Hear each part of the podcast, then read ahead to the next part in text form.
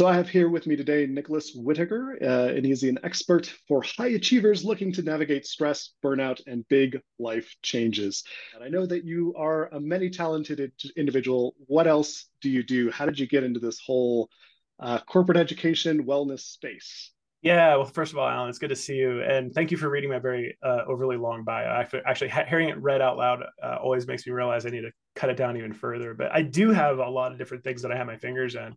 You know, I, I think for me, a lot of this came from my own mental health journey, uh, working in these different, uh, very high stress environments for like several decades, and just noticing what was working, what wasn't. You know, where there was gaps in my uh, my own well being, my own experience, and then actively seeking out training actually you know finding learning and development opportunities as a lifelong learner to build my skill sets because i realized like the soft skills communication uh, skills, uh, emotional regulation, and emotional awareness skills. Like these were the core things that were really holding me back uh, as an earlier version of myself when I didn't have very high high level skill sets in these areas. So doubling down on those, uh, building out a, a, collection of different things that really worked well for me, and then it made me realize like I actually really have a lot to offer other folks to help them along their path. And mentorship and training and education is a big part of like what lights me up. So I kind of spent the last eight or nine years both working on myself very extensively, but also like building my skill sets as a facilitator and a teacher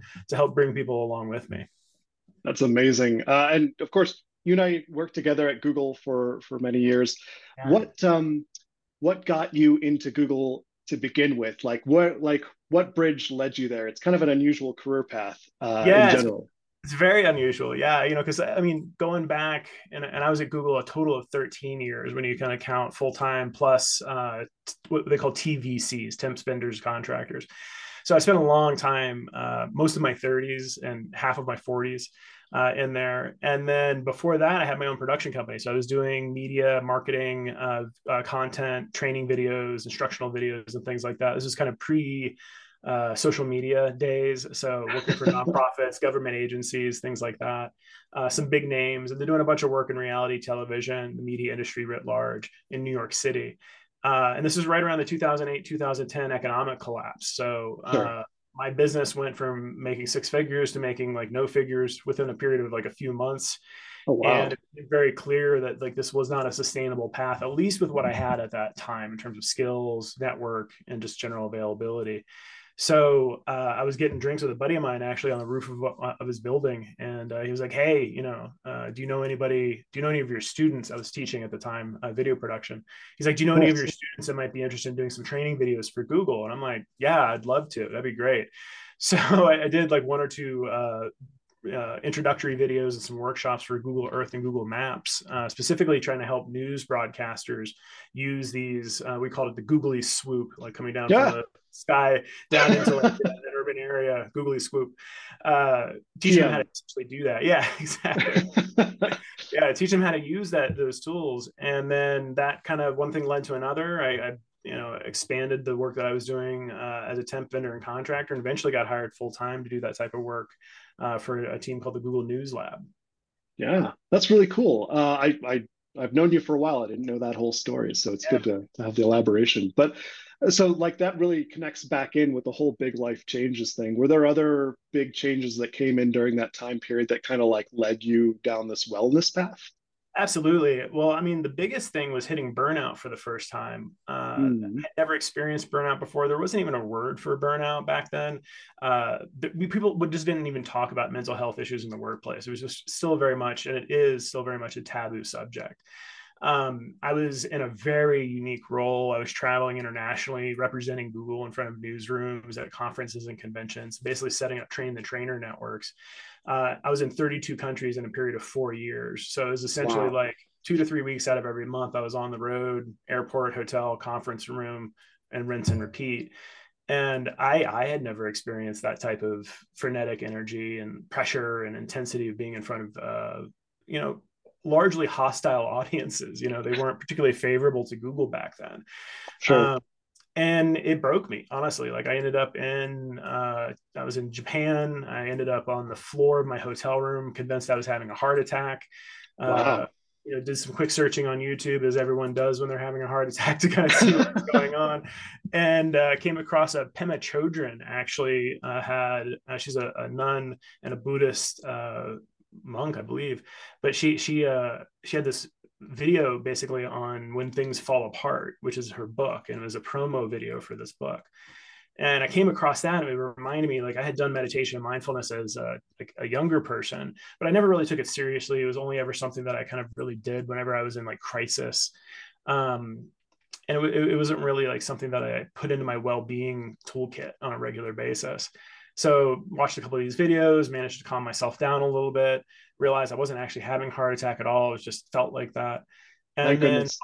yeah yeah when i got back to the states it was like so, something has to change you know? Yeah. So got a good therapist had a good coach you know started going more regularly to meditation uh, sessions at the shambhala center and the zen buddhist center in brooklyn and manhattan. Oh, uh, it's kind of the beginning of my like let me take this seriously journey yeah for sure and i'm glad you're here i'm glad you took those steps because uh, that's uh, like i've seen too many people burn out and it can have like really bad health effects long term, especially in learning and design. Uh, a lot of people don't think about that as something that's high pressure, uh, but when you're when you're on a stage facilitating a lot, like it definitely takes its toll, especially if it's boom, boom, boom, right? Um, yeah, and I don't think people really take that into account a lot of times. Is that you know burnout shows up in a lot of different ways for different people but a lot of times it's either environmental or it's situational you know so the type of energy you're putting out there the type of work that you're doing uh, the type of culture and the, the colleagues that you're working with can really impact these things. Um, you know and there are basic things that you can do to take good care of yourself so that you're you're running that marathon as a marathon and not as a sprint like as, as right. a lot of people often use as an analogy. Love it Uh, yeah, I've I've ran a marathon before. I barely ran it as a marathon, uh, to be perfect frank. as long as you don't get um, picked up by the sweep truck, that's always my goal. Uh, right? Yeah, just just keep going, just a little bit ahead of it, right? Um, yeah. So I'm I'm really curious about your your time in learning and development and how you've used that with wellness. Uh, tell me, like, I'm really curious about like the actual work you do. What is the project that you've done in that space that you're most proud of? Yeah, in terms of learning development, I mean. Yeah, learning development and like wellness. I feel like the yeah. two have kind of like combined in a really cool way. Uh, yeah, they really have. You know, so I think you know, there's two things that come to mind. You know, the, the first thing is really some of the work I was doing for the Google News Lab back in the day, and it was really working with a, a, community of people journalists who are trying to bridge that digital divide you know to basically bring their skills up to speed to the modern era as quickly as possible. And there's a lot of resistance there. There's a lot of like uh, i'm not good with technology there. There's a lot of just suspicion about you know what was going on in the space and building out this train the trainer model where we are essentially finding folks within region that knew the knew the culture they knew the uh, you know intricacies of how uh, those news ecosystems worked. They knew the learning needs of those organizations very well. We basically found those folks, trained them up on the skills uh, that we were offering, and then allowed them to then go and often train others. And it was like the first opportunity that I really had to work on a project that had like really big impact and scale. You know, before yeah. that, I had been doing like one-on-one type of inter- inter- engagements or interventions um, or I was doing group workshops or boot camps, but this was something that really had like massive impact, and we were able to hit like multiple thousands of people over the last over the you know four or five years that we were doing that stuff. Uh, and it kind of was what was the precursor to even larger programs that I ended up participating in later on. So that that's one that definitely comes to mind you know, more on the well-being front, I think the thing that uh, I was really most proud of uh, was the work that I was doing with the GPAUSE org within Google. So that was a meditation and mindfulness community, and it had yeah. this really interesting intersection of community development and community building, marketing, partnerships, because you're working with other um, uh, affinity groups and other uh, organizations within the, the company. Uh, and then also the, the direct uh, taking people on a journey of discovery and self-awareness uh, component. So it was really this really fun activity that I was able to do to kind of pull, pull all these various different elements of my education and background uh, together to really serve a, a, purpose and serve a need. Unfortunately, it was always just the 20% project that I was doing. Uh, it was right. never my full-time role, but that also I think gave me a lot of leeway to experiment and and work with new ways of approaching it that had less pressure involved in it. So it had yeah. a little bit of everything that I needed right then. And for the non-Googlers listening to this, what's a 20% project? yeah, it's a myth, is what it is. Uh, a 20% project is essentially, uh, presumably, a uh, the ability for an individual that works at Google to t- take 20% of their time and devote it to another non-direct core role type of a job or volunteer effort or something along those lines. What yeah. it often ends up being is more like 120%. Uh, you're essentially doing it on your on hour, off hours, on the weekends, and things like that. But you know, for me, it was a real passion project, and it was something that even to this day, since I've gotten laid off from Google more, most recently, uh, the things that people have been reaching out to me about it was never hey that that executive deck that you put together was just like amazing I, it, unforgettable. It was never like hey that spreadsheet that you sent was like really crisp and awesome. I just i think about that all the time. It was people reaching out about the gpause work and it was about the meditation community that we, we built there and how it helped people in particular throughout the pandemic to to weather some of these uh, really difficult challenges that we've all been facing. Yeah, I definitely uh, took advantage of GPause myself. Uh, recommend a friend it's uh, it's definitely it was definitely very transformational transformational for me at work. Um, I'm curious on that. So like earlier you mentioned impact with the other project. How did mm. you like? I'm super curious.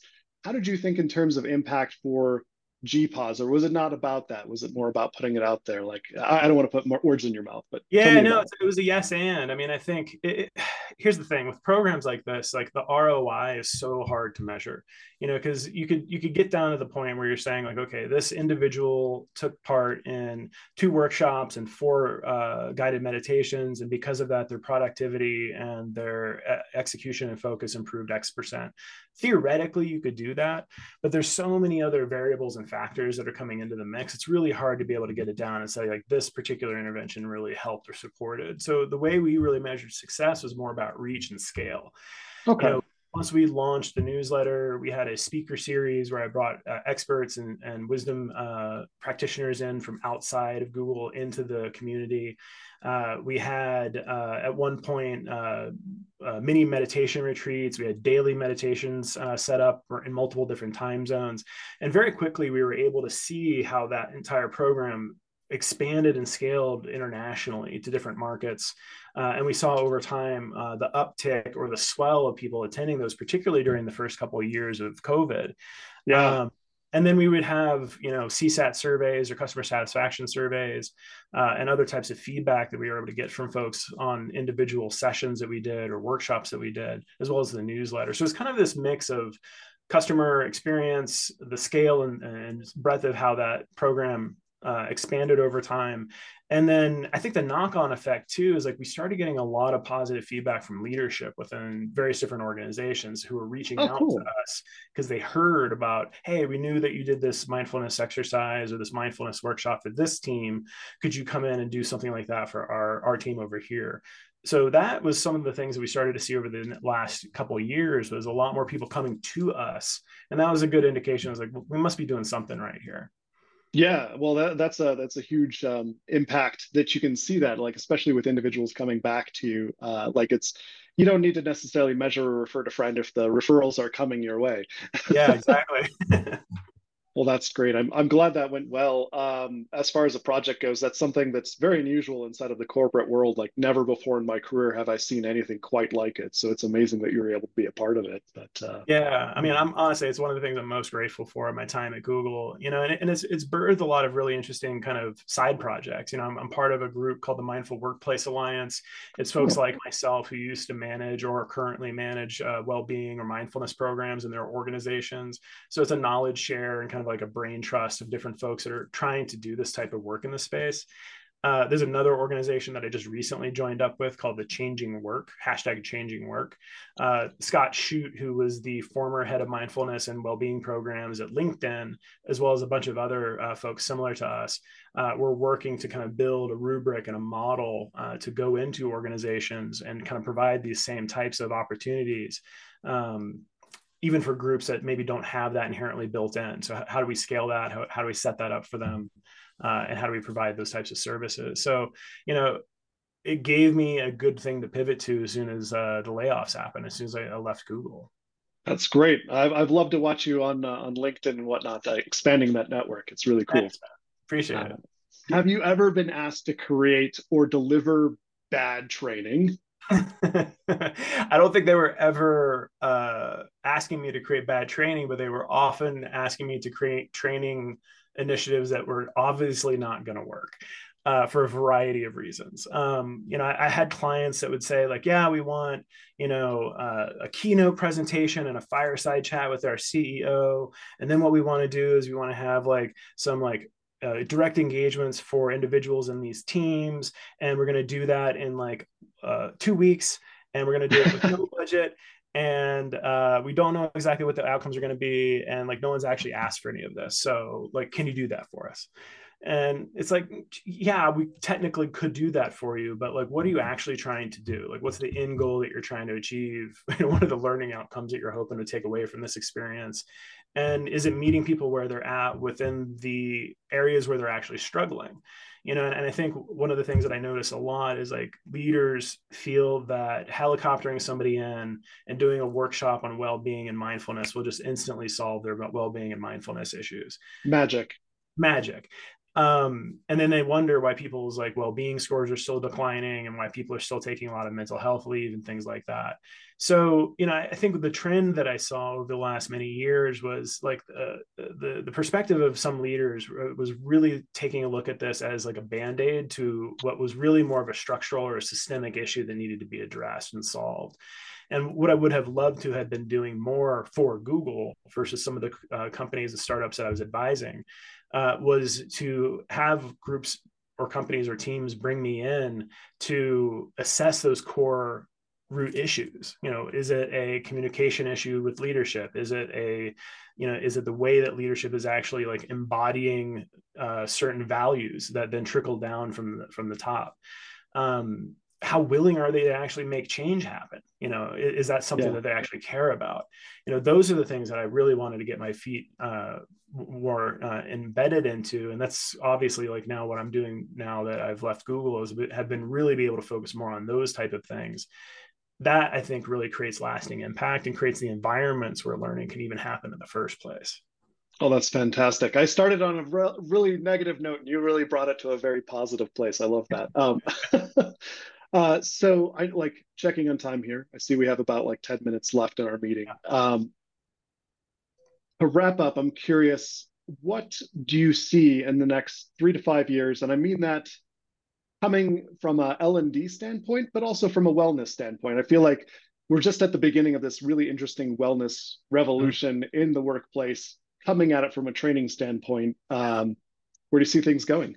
Yeah, well, I mean, I'm super excited. You know, there's never, I hate it when people say this, but I'm going to say it anyway. It's like there's never been a better time to be in learning and development and to be in these spaces and be talking about well being and, and, and things like mindfulness you know, when I started out doing the work that I was doing before Google, we didn't have Twitter, we didn't have Instagram or Facebook or TikTok or any of these other channels. We didn't have the LMS systems that were available now. The, the technology just wasn't there. And with the advent of AI and some of these other technologies that have come out, I just think in general, it's incredibly way easier for somebody to get into learning and development, to create really uh, well crafted uh, pieces of content that can be delivered uh, in the ways that users need them to be delivered um, there's a handful of companies that I've been working with more recently, experimenting with like text messaging as a modality for learning journeys uh, or for mindfulness journeys. In, in, the case of the type of work that I'm doing, oh, I've been talking with another company that's been messing around with a, a, a VR and AR as a learning modality and has, has, done some really amazing stuff in the well-being space with uh, with veterans and other types of folks on the front lines who have been really impacted in traumatic ways by the work that they're doing. So, you know, for me, it's it's a little bit still the wild west, and I think that there's a lot of things that uh, a lot of bells and whistles that are being put out there. But also, I think you know we've got what like 50 some years now of like really solid research and study on what works in terms of moving people forward in a learning journey and how adults learn. Um, a lot of the myths have been busted a lot of like the bad advice has been, been moved past so you know what i'm really excited about is you know maybe the way to say it is like the democratization of these tools and resources and the more ubiquitous nature of knowing how people learn and knowing what really works for folks and a desire as well. I, I notice you know just a lot of the younger generations and even myself like i'm a cuspy gen x. But you know i think you know even myself like i hunger for learning opportunities. And now there's so many options available out there. If anything i think the, the thing that is going to be the detriment or a, a challenge is there is too many solutions that are out there now. So knowing how to focus your attention and knowing which ones to pick can be a challenge yeah, no doubt. Uh, I've, I've definitely noticed that, like both internal to companies, like company, like obviously Google, we just worked for. There's so many different learning yeah, solutions. How many LMSs we have? Like 20? oh my God. Uh, so many. And also externally, you know, like I've got LinkedIn Learning, I've got uh, Master Class. There's just, I've got like all the different MOOCs that were out there for a while, yeah. the massive open online courses. Like go take a course from Harvard. Why not? It's it's almost uh, you're you're it's just like uh, an amazing age to live in, but it's also highly saturated. Um, I'm curious, like based on that idea, there's all this information out there. There's all this uh, content. What do you see as the future for L and D as a profession? Like obviously, the elephant in the room is there's Chat GPT, yeah. AI creating training could be in the future. Yeah. But what would the future look like uh, with that in mind? Like, is L&D dead? What would the future look like? Yeah, well, you know, me, the perennial optimist, you know, I, I think with all these tools, like information wants to be free. And I, I believe in that strongly. Uh, and I think that because of the the fact that there's so many more channels for people to receive information, uh, I think there's more opportunity for the right information to reach people at the right time. I mean, I just look at things like TikTok, you know, for example, which by the way, I'm not on TikTok personally, but you know, I think there's some really amazing things happening in the learning space there. So much of the content that really works well there, and even beyond TikTok, you think about Instagram, you think about LinkedIn, you think about email newsletters, like education is what really converts people, giving, yeah. offering. And I think atomizing that down into formats where people actually want to receive it, having it across a multitude of different um, uh, channels and and platforms. I think that's going to be the name of the game moving forward. And I think part of it too, you know, getting really much closer to uh, where the challenge is actually being is actually occurring and getting the intervention into the per- person's experience where that challenge is actually happening you know so you know you look at something like the well-being platform space things like BetterUp TaskHuman these other services like you can immediately have access to a therapist or a coach like when in history have we ever had had that opportunity right. I love um, that you brought that up too, because like it's that sort of uh, social emotional side of things, and that's learning too, right? Like you, you need that uh, degree of motivation to kind of get you to learn the next thing, whether it's like a cognitive behavioral therapy with yeah. a, a, psychotherapist or something. Anyway, apologies yeah. for interrupting. Please continue. Yeah, I no, no. So it's all about those little dopamine hits, man. That's true. You know, so you know, how are we incentivizing people? You know, and I, I think first and foremost, younger generations, and I would include myself in those. I, I think know that there is cheap or free learning that's available out there, and I think that's where a lot of them will start. They'll start with YouTube, they'll start with Reddit, they'll start with like WebMD or whatever it is, and they'll yeah. get the bare bare bones there. And I think now that we have things like ChatGPT and like other uh, AI tools that are essentially aggregators, you know what it basically right. provides is, is an amazing resource for somebody that has maybe a layman's level of understanding of a mm-hmm. topic throw a couple keywords in there and get mostly factual information back in the future it'll be more factual but you know yeah. i think that it will help people learn more quickly and i think for myself i think of somebody who can't afford college can't afford to go to a tech school you know maybe has uh, you know some sort of barrier to learning that's more environmental but they've got an internet connection and they've got the ability to ask a question to google or to chat gpt or to bing or something like that that i think is going to radically shift what learning means and it's going to change i think the level of quality that practitioners like myself